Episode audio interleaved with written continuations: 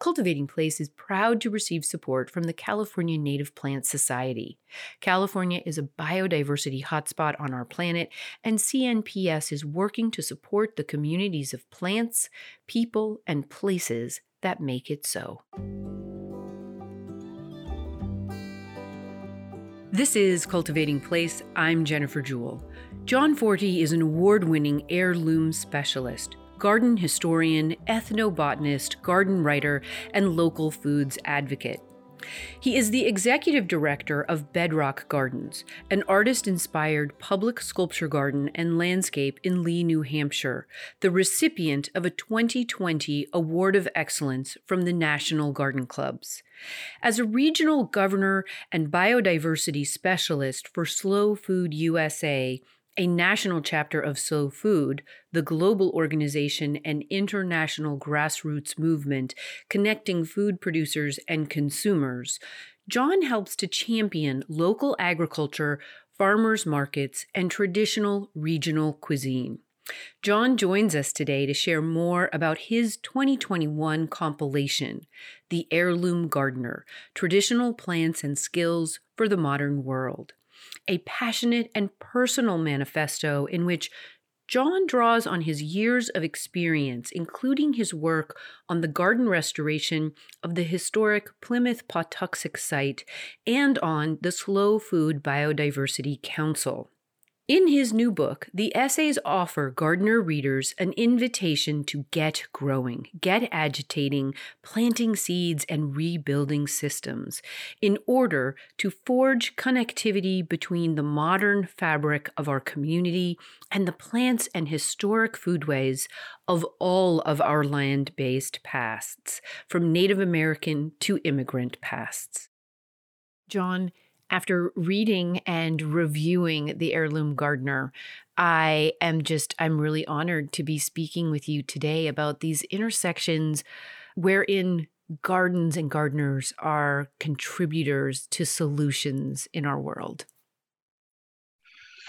Well, thank you. I think it came to me as something of a surprise in writing that I realized we all have an opportunity to make a difference from our own backyards mm. and i i never really fully thought through the power of my backyard connecting up to yours and everybody's in between until these essays came together and i think at this point in our country it's a great benefit to find things where there is common ground and where we can um, help heal a world that needs our participation.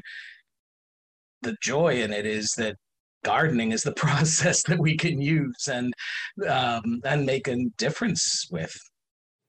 Yeah, yeah, and you get right into all of that kind of agency uh, in in the introduction to the book. Uh, you write now, the urgent need for a more sustainable future is motivating new generations of home gardeners to re examine what it means to craft a life in balance with community and environment.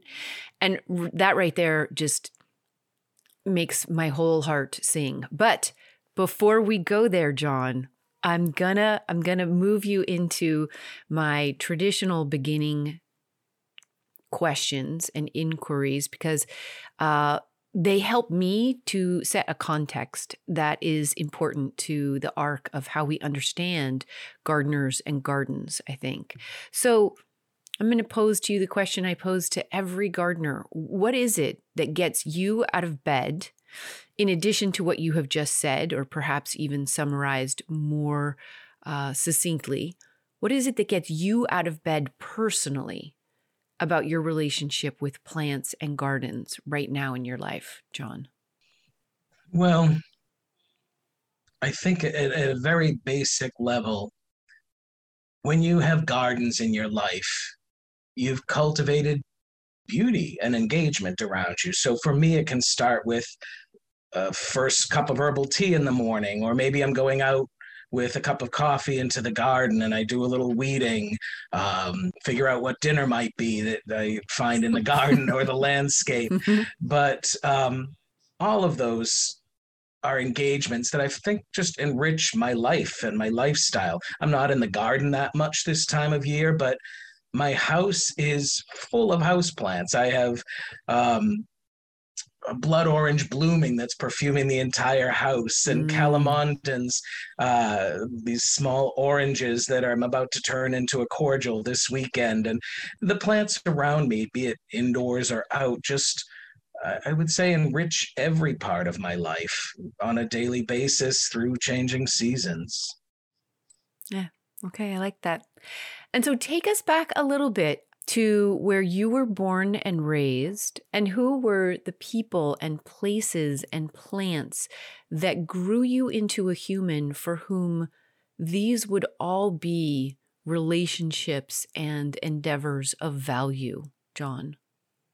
Well, I was raised in a very small town down towards Cape Cod. And honestly, I can say I was raised by a river. I just, I was drawn into a landscape through changing tides. And I saw stone walls that ran through deep pine woods and an ancient Roxbury russet apple tree in front of a shipwright's house from the 17th century. And a weeping mulberry that I made into a fort, uh, mossy fern glens where the springs went below the spring, uh, below the well down to the river, and they just pulled me in. I, it was like reading a book, but through plants and through evidence of people that had lived there before me.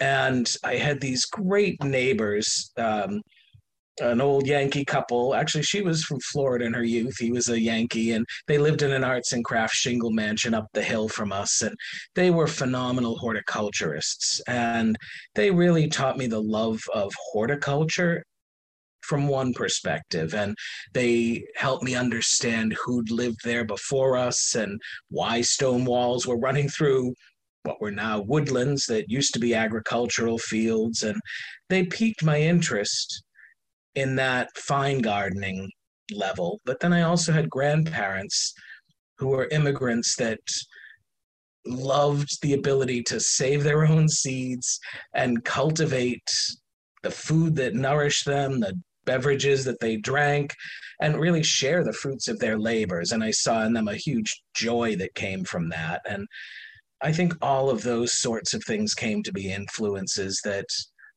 made me see that people who gardened lived um, pretty wonderful lives.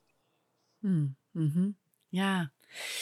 And all of those threads start to come together as you as you grow up and go out into the world both educationally and professionally i can i can see that so describe for listeners where you go from this you know idyllic and multi layered uh, childhood uh, understanding. Um, yeah, the multiplicity of history in your space and ways of reading and living with that. Well, I would say that, like most kids, we probably don't think of the place we're raised in as idyllic. Um, and for me, I couldn't get out fast enough. I, um, mm. as a junior in high school, I left for Japan as an exchange student. And I had been working in garden sense, uh, centers all through my teens, and I loved that work. But Japan introduced me to a whole new aesthetic and a very different sense of how you can live in the world and the ritual behind daily life and seasonal living and local and artisanal foods and just the things you surround yourself with. Um, my host mother there had said, you know, when you garden, you're always surrounded with beauty and you get to share that beauty. And, and that really solidified something for me. So I thought I would shift my idea of what I would do in college uh, from studying horticulture to uh, well, to be honest, studying journalism and feminism and introducing feminism to Japan because I wasn't really comfortable with what I saw there. And it wasn't long into college before I realized that that was not my place in the world and that plants really were still tugging at me. And this the field of ethnobotany and horticulture still fascinated me. So while I was in college, um, I had taken another part time job outside of the garden centers where I worked uh, at a museum called Plymouth Plantation. And yeah. before I knew it, they had recruited me to work on a project about 17th century herbalism. And mm. then from there, I was hired to be their first horticulturist. And can you describe for listeners who might not be familiar with Plymouth Plantation exactly what it is and its kind of mission, um, which probably has evolved over time, but you can kind of summarize that for sure. people.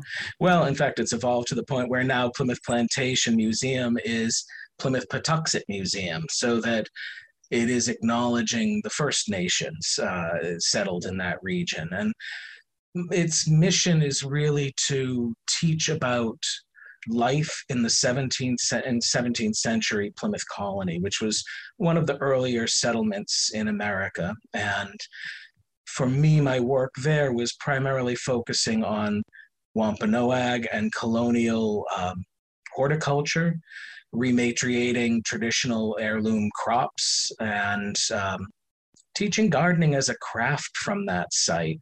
Uh, that would include things like foodways that came from that and agriculture.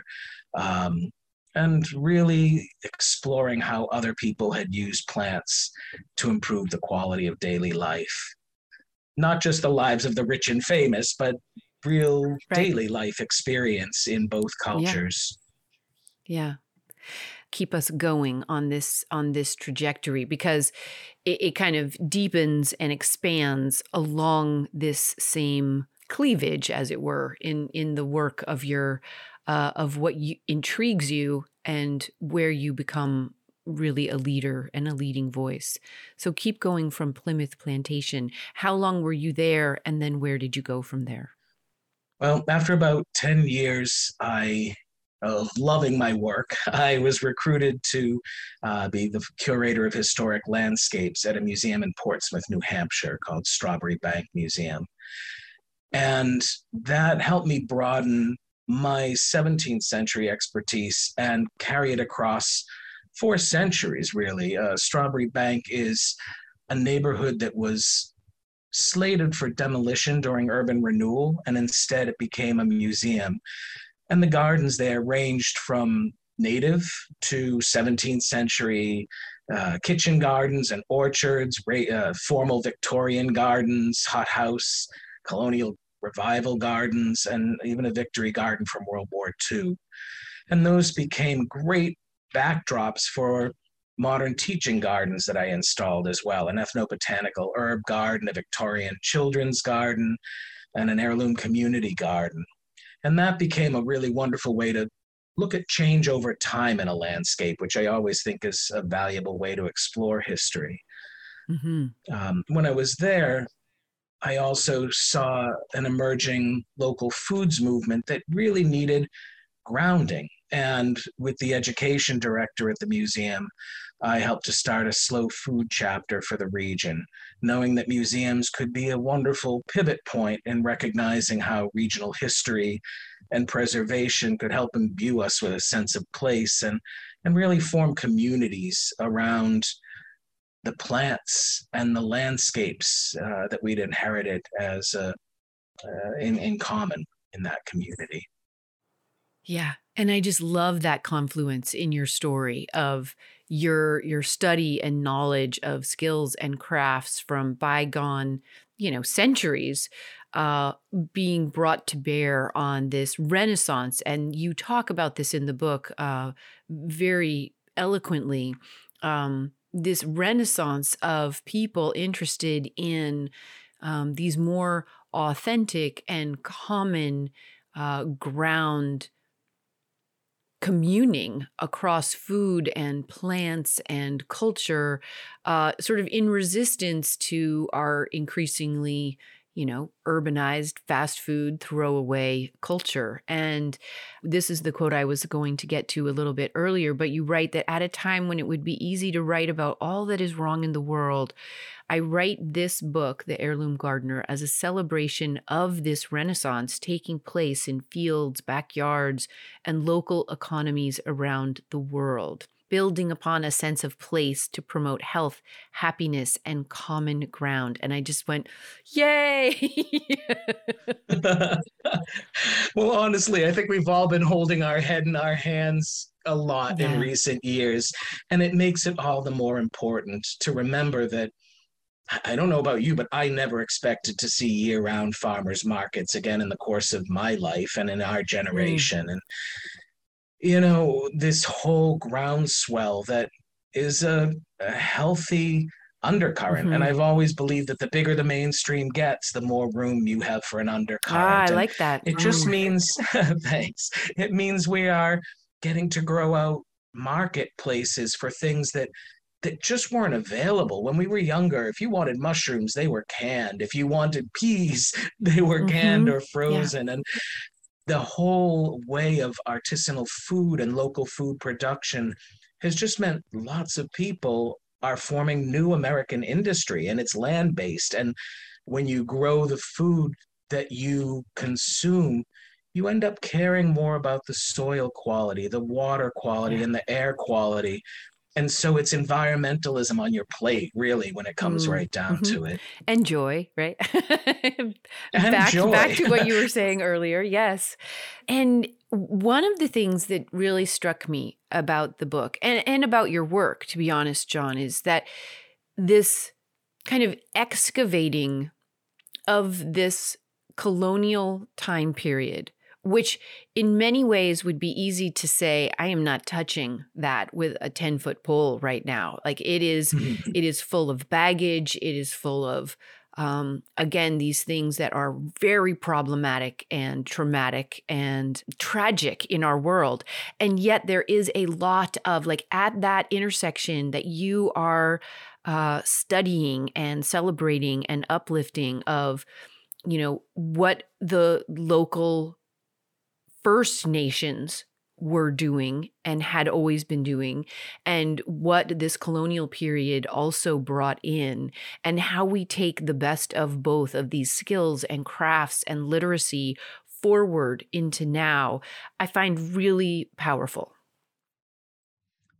Thank you. I, I really believe there are tools in all of this. And as gardeners, you know that you're grounded in something that came before you. You know, when you cook, that the recipes you've inherited from your family or the seeds that got passed down, they have a strong cultural resonance. And really, with heirloom at the center of this and heirloom seeds, I've always been afraid that we throw the baby out with the bathwater mm. too often in our culture. Mm. We are black or white or red and blue, and none of that exists in the plant world in the same way because unless you're Native American, every generation of immigrants that came here brought seeds and foodways and lifeways that have become far, part of the fabric of the nation. Mm-hmm. And there is an important part at looking at everybody's daily life. And too often our history has just been about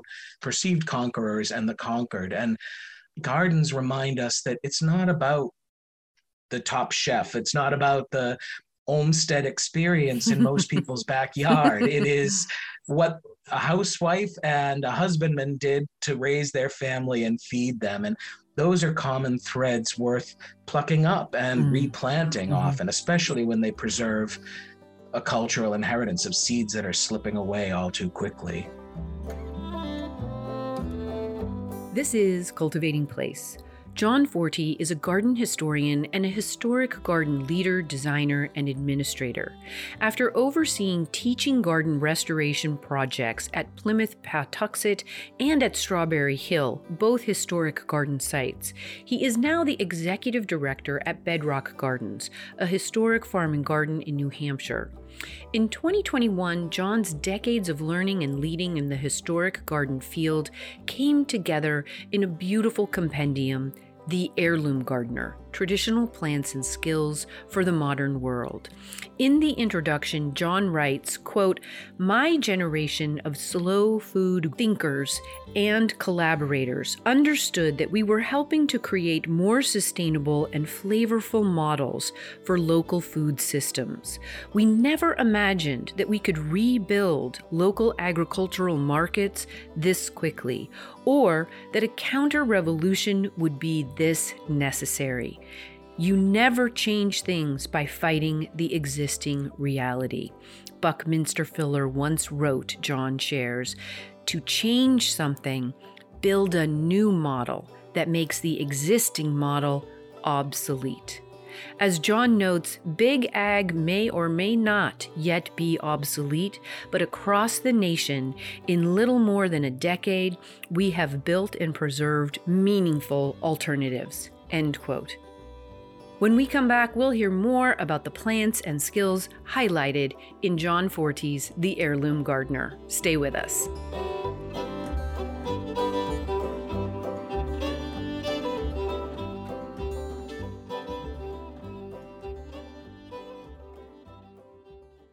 Cultivating Place is made possible by the California Native Plant Society on a mission to support California's native plants and places using both head and heart. CNPS puts out two beautiful and informative publications throughout each year Flora and Artemisia.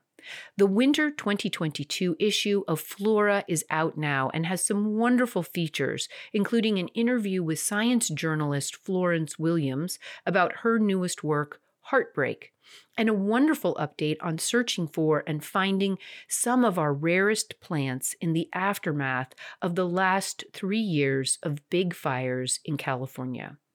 For more information on becoming a member of the California Native Plant Society, on their many statewide plant based conservation research and programming initiatives, and on receiving Flora and Artemisia yourself, please visit cnps.org.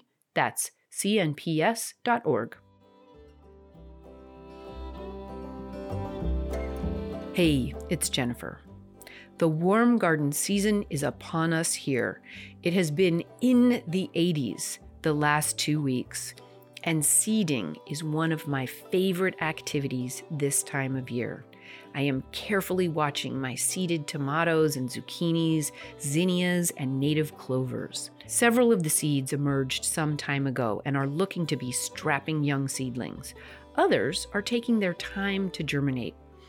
One of the most miraculous events in a plant's life, and therefore in my life with my plant friends, is when they germinate from their seed form. The science of germination is long studied and in many species still not well understood as a process at all. How and what exactly speaks in just the right way to each different seed, coaxing them into breaking dormancy. I don't care how old I am or how many seasons of seeds I have seen. The moment when I see that little germinated piece of green emerge from the soil of any seed I have sown is magical. This year, the zinnias, whose seeds remind me of the eyelashes of anime characters. Do you know what I mean? They emerged first in the seed tray, and therefore the magic of summer boxes full of their brightly colored flowers alight with butterflies is next on the Every Season Miracles in store in the garden.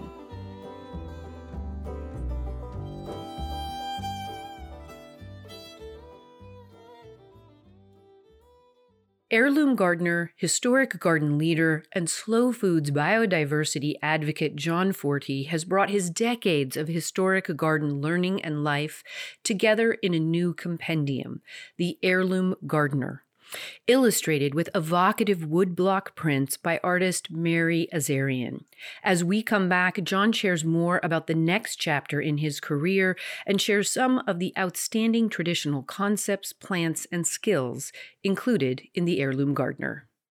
Well, for a time um, after I left the after I left Strawbery Banke Museum, I went to the Massachusetts Horticultural Society, uh, the one of the oldest horticultural societies in the country, as their director of horticulture, and I was hired to turn those society grounds into public gardens, and mm-hmm. I had a mm-hmm. great time working on really recreating an initiative that they'd started nearly 100 years before with the school gardens movement in America.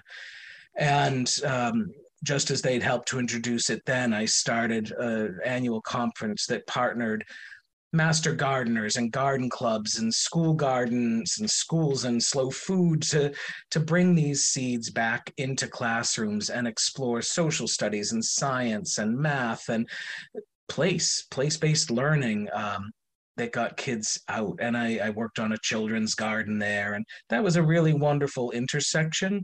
But about five years ago, I was recruited to come up into New Hampshire to help turn this most remarkable um, private garden uh, into a public garden. It's called Bedrock Gardens, and it's a 37 mm. acre classic New England farm that's been turned into an oasis, really, an oasis of horticulture, art, and inspiration. And those gardens have been adapted now to be a public landscape and an edu- educational gathering space over the past, mm. especially uh, two and three years now. And it's enabled me to come back into a community that I've really cherished because it's like so many other model communities around the world, a spark that you can borrow from to pass it, just like we do milkweed seeds from our yard to the next, you know. And um, so yeah. it's it's brought me into a, a place where, as the executive director, I can help impact regional work, but also be in a, a most creative space. I, I've honestly never seen a garden quite like it, and it's a pleasure. That's great. I I have um I have never been to visit, but I I certainly hope to. Uh, and it sounds like a wonderful again um, convergence of great horticultural ideas and public access in a way that we need more and more of. So tell me about the genesis of the heirloom gardener and uh, what catalyzed you starting to you know, uh, bring together all of your knowledge and and how did you go through the process of sifting through all of you know metaphorically the seeds of your life work into uh, choices that then become the table of contents john? Well to be honest, um, Timber Press had asked if I would write a book about garden history. And for all of the reasons you mentioned, I felt that we're living in changing times and that that standard history documenting famous old men wasn't what I felt like teaching now, but I never have. I've always worked in museums and gardens where it was more about teaching the craft um, that you could learn from the past. And I wanted to make a book that was culturally relevant. So I proposed that I work on this piece about heirlooms and heirloom plants um, and landscapes and traditional methods and really find ways to um, thread that together uh, and look at craft. I thought craft would be the overarching theme.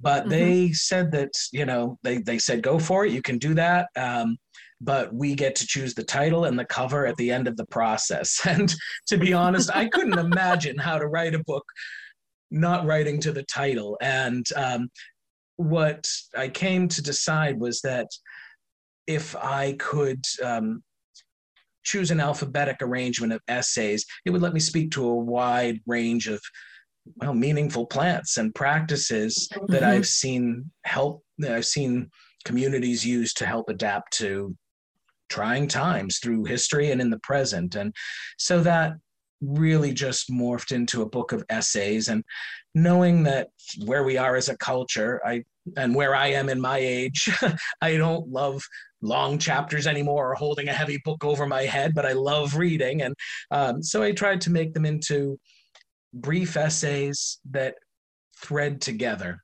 and form a narrative around um, borrowing from the past, teaching from the past to help create a more sustainable future. And that just became the thread for the book.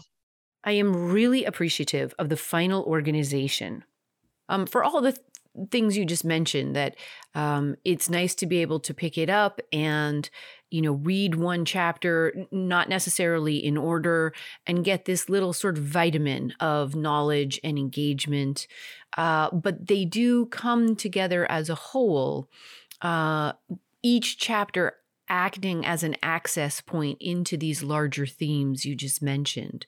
So maybe to give, uh, and while it is alphabetical, so there's, you know, uh, chapters on, you know, sort of three A's, three B's, several F's. I get maybe there's three of everything, and I didn't really count that. Yes, I think there are three. There are three um, essays for each letter of the alphabet. And sometimes they're plants, mostly they're plants, but sometimes they are larger concepts like uh, kitchen gardens or the language of flowers or botanizing an herbaria.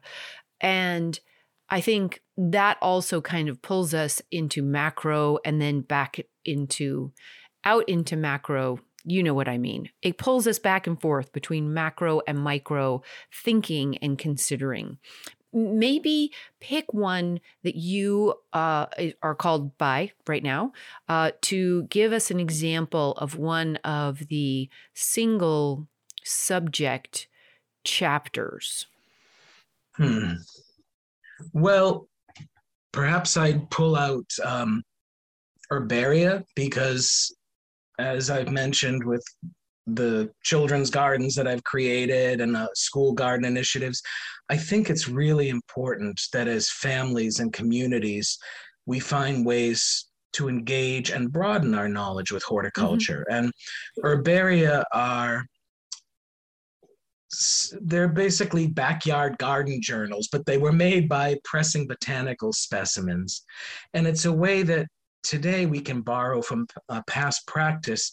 It was sort of like a kid making a oh uh, a sampler. They'd stitch and they'd learn art and letters and numbers and uh, aesthetics. And in making an herbarium, you create an heirloom keepsake. Some of them go back for mm-hmm. generations. The, these days we have Emily right, Dickinson's right. herbarium and Thoreau's, and but they also are something that I've seen in so many museum collections that will be they'll have margin notes by young women mostly saying things like found at grandfather's grave. You, grandmother said it's used this way medicinally or you know so they become the making of household botanists. But it's not something that a kid has to make alone. We can't tell our kids go out in nature and learn. But the kid can be on an iphone at the same time we're doing this and we can be learning together and forming a beautiful artwork that's something you'd have into the future like a family recipe book. But it's also that child or any intern i ever take on or new staff person's way to learn the plants of place and their environment. So that might just be one example that crosses over between plants and skills and gardening as a mm-hmm. craft mm-hmm. to take through life and history it's one of the things yeah. i love yeah in history because you do learn more every year of your life and from history. I'm not going to be older and wiser with technology, probably, but gardening really does make us older and mm-hmm. wiser with every year. And this is just a great starting point. Yeah. Yeah. Um, and then maybe give us uh, one of your uh, single plant uh, essays to to kind of show how you use those uh, in this same stream. Well, there's one about apples. Uh, I think I might call it Apple Cart. And it starts really with the premise of an old apple called the Roxbury russet mm. that was present in my grandfather's urban backyard in a depleted uh, city center, but also in front of uh, that shipwright's house from the 1690s uh, nearest my home uh, growing up. And this idea that if we don't know what we have to preserve, it just slips away, like that Roxbury russet tree in my neighbor's yard when new owners bought it and had no idea that they were cutting mm. down a tree that had been there for nearly 400 mm-hmm. years. It's a, an essay that weaves together the strength of a local foods movement and ways that we affect change and preserve elements of what we hold dear. And, you know, back to that idea that we've seen a resurgence of farmers markets something as simple as an apple as at the core no pun intended of a local foods mm-hmm. movement means we've got local cider back and artisanal foods tied to apples and and now over 20,000 farmers markets nationwide. And there were fewer than 2000 when we started my local chapter of slow mm-hmm. food. That's a huge um, shift. And so sometimes they're tied to things like an apple tree. Sometimes it's as simple as something like bee balm uh, a native plant that is just the simplest reminder of how we can plant something beautiful, flavorful, fragrant, nutritious, but it's also that intersection between a kid and a hummingbird or your garden and a pot of herbal tea. Um, and the way that each plant that I speak of can be woven into sort of a more homestead lifestyle, even if you live in an urban setting or just into your daily mm-hmm. life. Mm-hmm. Yeah. And I I love very much how they are a range of plant types. So there are flowers, there are foods, there are introduced foods, there are native foods. Um, and the kind of complement that each of them make to the whole, I think comes out across the entirety of the book that it isn't black and white. It isn't either or, it is an and also uh, that leads to the great diversity of you know farmers and their expression of this work or even you know gardener farmers.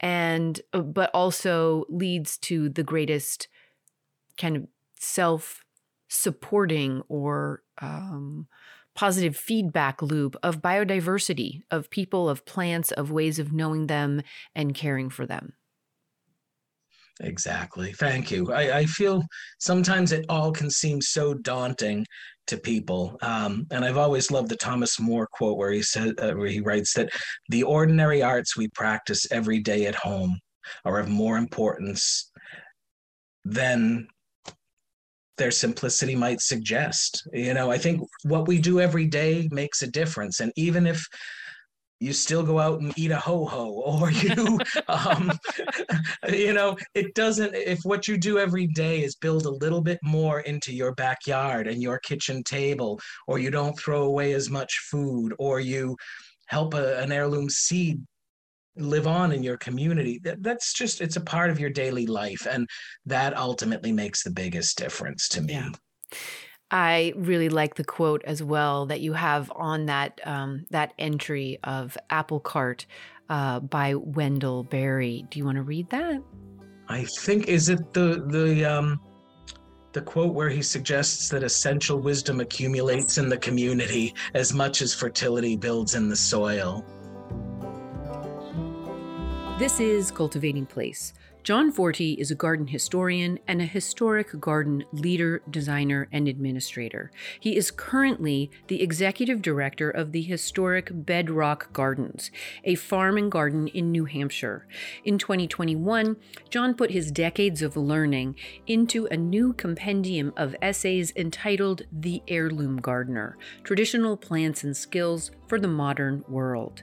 When we come back, we'll hear more from John about how relearning and sharing traditional plant and garden skills builds not only better gardens, but better communities. Stay with us.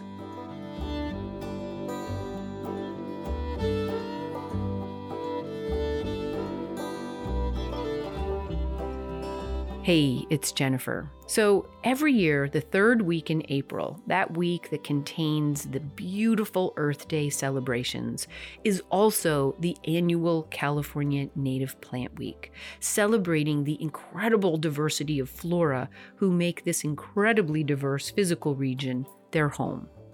California hosts approximately 6,500 species, subspecies, and varieties of plants that occur naturally in this state, and many of these are found nowhere else in the world. Some are adapted to unique habitats or harsh conditions, like fire and drought and heat, or high elevations and snow and ice and wind and some occur in such low numbers or have been so impacted by human influence that they are at risk of permanent extinction from the wild. Many of you listening out there might not be from California. And so here is my challenge to you this week. Write or comment on Instagram or Facebook to me where you live and let me know how many native plants call the region in which you live home and you can decide how to designate that region. Maybe it's the political boundaries of a state, maybe it's the political boundaries of a county, maybe it's your backyard, maybe it's the general ecosystem where you live. In any event, I would love to know what is your region and how many native plants call their home. While California Native Plant Week might be coming up here, the fact is, this generous planet is all of our homes. Let's celebrate them all. Every week, every day should be Native Plant Celebration. For anyone who writes in with where you live, the number of native plants in your region, and maybe you might want to throw in your favorite of these plant friends in this spring season, you write in, and I will shout out your dedication in the podcast the third week of April, just in front of Earth Day. How about it? Write in cultivatingplace at gmail.com or just put a comment on Instagram at cultivating underscore place, and I will shout out your place and your beloved native plants in the third week of April.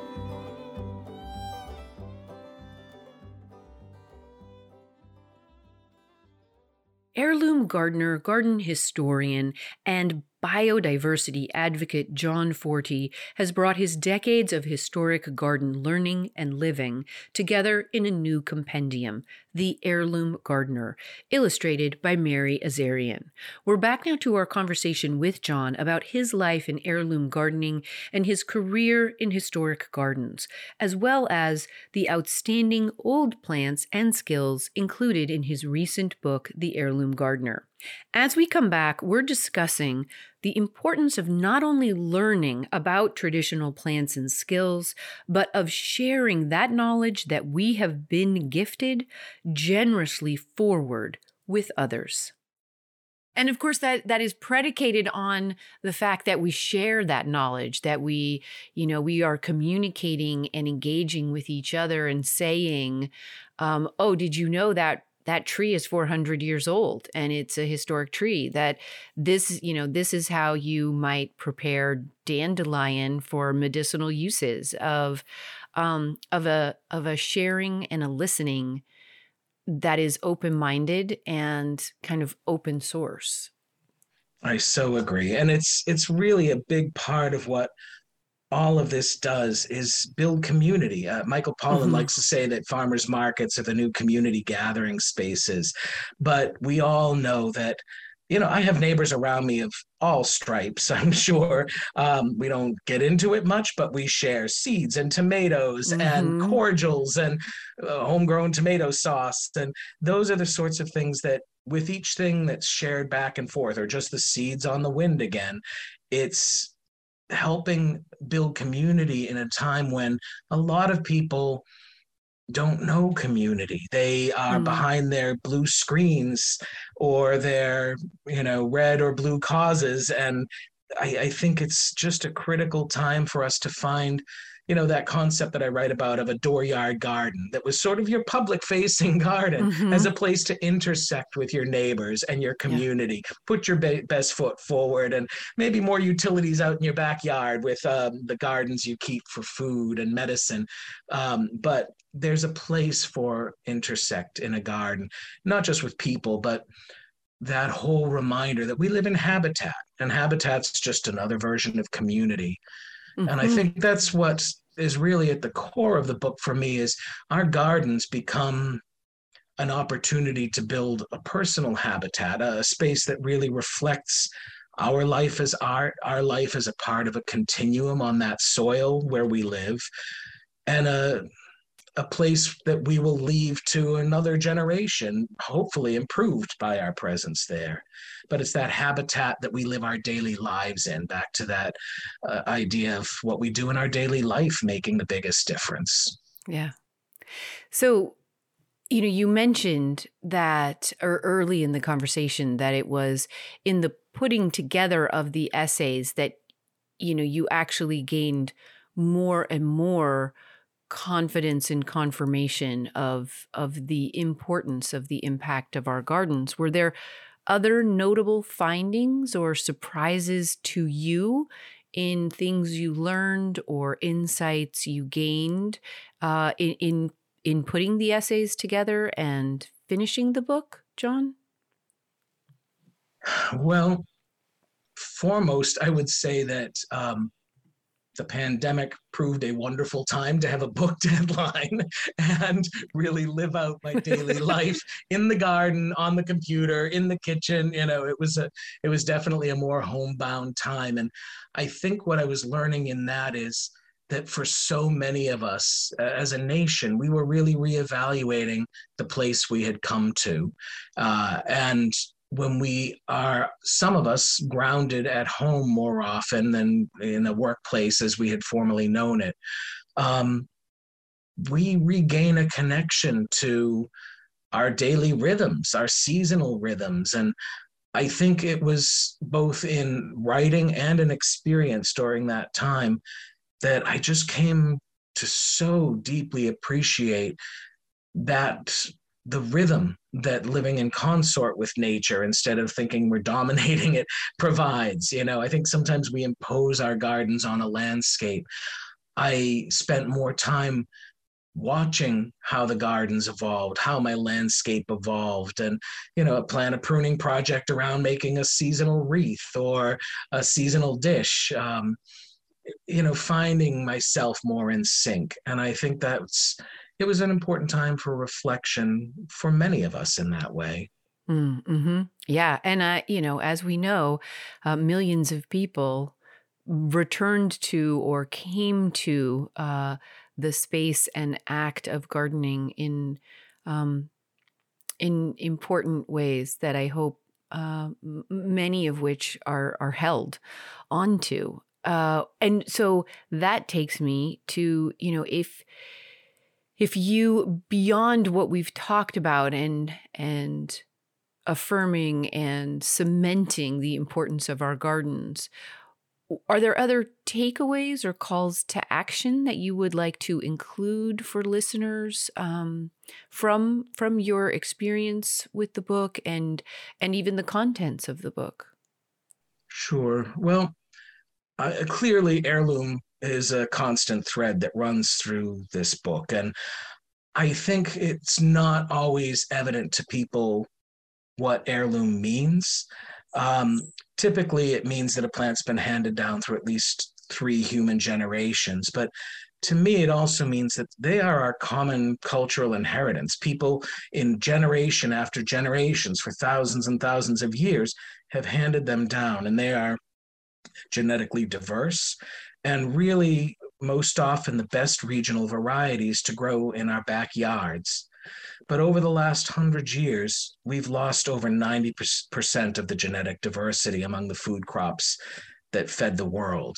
Um, you know, it might seem like we have everything available to us in a supermarket, but there might only be seven varieties of cu- cucumber versus hundreds in the past. And you know, the apple that your community was famous for has disappeared for something that's being shipped from China. And we're seeing a lot of open pollinated seeds that are genetically diverse, meaning also you can save their seed being replaced by hybrids, which are genetic clones, and GMO crops that have been really mostly selected by agribusiness and the chemical companies for shipping thousands of miles and keeping in storage indefinitely, surviving heavy chemical inputs in the land. And, you know, I think we've all been learning in the course of our lives that we those processed foods are not the healthiest way to live. And when we can take in food that has been grown to full ripeness in our backyard. Science is helping show that sometimes those foods will have as much as 70% greater nutritional value than the food that was harvested unripe and shipped a few thousand miles. So I love to take the idea of heirloom as a strong forward movement, not just a backward preservation movement, um, and find the many ways that that can apply. You know, when I was at Strawbery Banke, we found seeds in the walls of a house of a bean that it turns out went back over 1500 well about 1500 years in that neighborhood right through onto the victory garden movement during world war ii to me it's taking things like that and preserving those heirloom seeds getting every community to rally around the things they know of place and restore them so that every chef wants to grow them, every farmer wants to grow them, every backyard gardener. But again, finding the ones that bring you joy in the process too, and, and, and enrich the biodiversity where we live. Yeah. I love that. I love that story. Wow. You know, as you um, think about the book out for a, about a year now, and you look forward to your work there in New Hampshire, is there anything you would like to add to, to share with listeners? Well, we spoke a little bit about the Victory Garden movement, and I think building on that same kind of inertia that was present then. You know, the nation turned on a dime and came together as families to really grow almost half the nation's produce in backyard gardens. I would like to think that books like this, conversations like this, programs like yours help us reclaim um, some national unity. And I've really loved, uh, I've been giving talks all over the country and out in the world around the book and watching where it's going. And I think it's such a pleasure to see it received in communities that are nothing like one another, but they see something worth you know they see seeds worth planting in their own communities again in that and so i just look forward to continuing to take that out into the world. It's been kind of mind blowing for me. The book's are uh, gone into its fourth printing since it came out That's last summer, and um, it's been on a you know Amazon top three selling garden books since it came out. And I, you know, I've never even bought anything from Amazon. So go to your local bookstore. Um, but it's um, it's just a really a, a, great time, I think, to be assessing where pandemic and politics have left us and start fresh. You know, that's a thing gardeners have always known is every spring gives you a new chance to start fresh. And I love taking this book out into the world as, as that opportunity to start fresh again. Thank you very much for being a guest on the program. It's been really a treat. Well, thank you. And thank you for your part in it as well. John Forti is an award winning heirloom specialist, garden historian, ethnobotanist, garden writer, and local foods advocate. He is executive director of Bedrock Gardens, an artist inspired public sculpture garden and landscape in Lee, New Hampshire. Bedrock Gardens reopens for the season in May. John joined me today to share more about his 2021 compilation, The Heirloom Gardener traditional plants and skills for the modern world. A passionate and personal manifesto in which John draws on his years of experience, including his work at the historic Plymouth Patuxet Garden Restoration and Slow Food Biodiversity Council. The essays offer garden readers an invitation to get growing, to get agitating and planting seeds and rebuilding systems in order to forge connectivity between the modern fabric of our community and the plants and historic foodways of all of our land based pasts, from Native American to immigrant pasts. This collection introduces and or reminds readers of age-old skills for a more more directly lived life, from the distillation of floral essences to the uses of kelp to the relationship between the Algonquin culture's word for the fruit that in English is known as strawberry, but in the Algonquin language is known as heartberry, being related to the heart health associated with the fruit. Most importantly, the heirloom gardener, which is amplified by beautiful images by Mary Azarian, encourages us to upset the apple cart of mass production and commodification and look back to the many streams of land based wisdom still available to us in order to find a better way forward.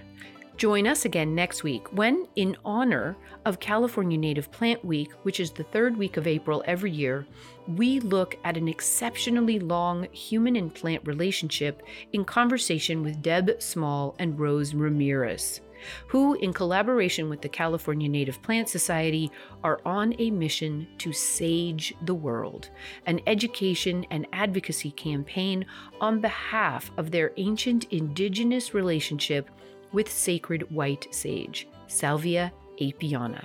Join us next week. Cultivating Place is a co production of North State Public Radio, a service of CAP Radio, licensed to Chico State Enterprises. Cultivating Place is made possible by listeners just like you and by partner support from the California Native Plant Society. For more information and many images of the lovely woodblock prints by Mary Azarian, which round out John Forti's Heirloom Gardener, head on over to cultivatingplace.com and look for this week's show notes under the podcast tab, all at cultivatingplace.com. The Cultivating Place team includes producer and engineer Matt Fiddler, with tech and web support from Angel Haracha. We're based on the traditional and present homelands of the Mechoopda Indian tribe of the Chico Rancheria. Original theme music is by Ma Muse, accompanied by Joe Craven and Sam Bevan. Cultivating Place is distributed nationally by PRX, Public Radio Exchange. Until next week, enjoy the cultivation of your place. I'm Jennifer Jewell.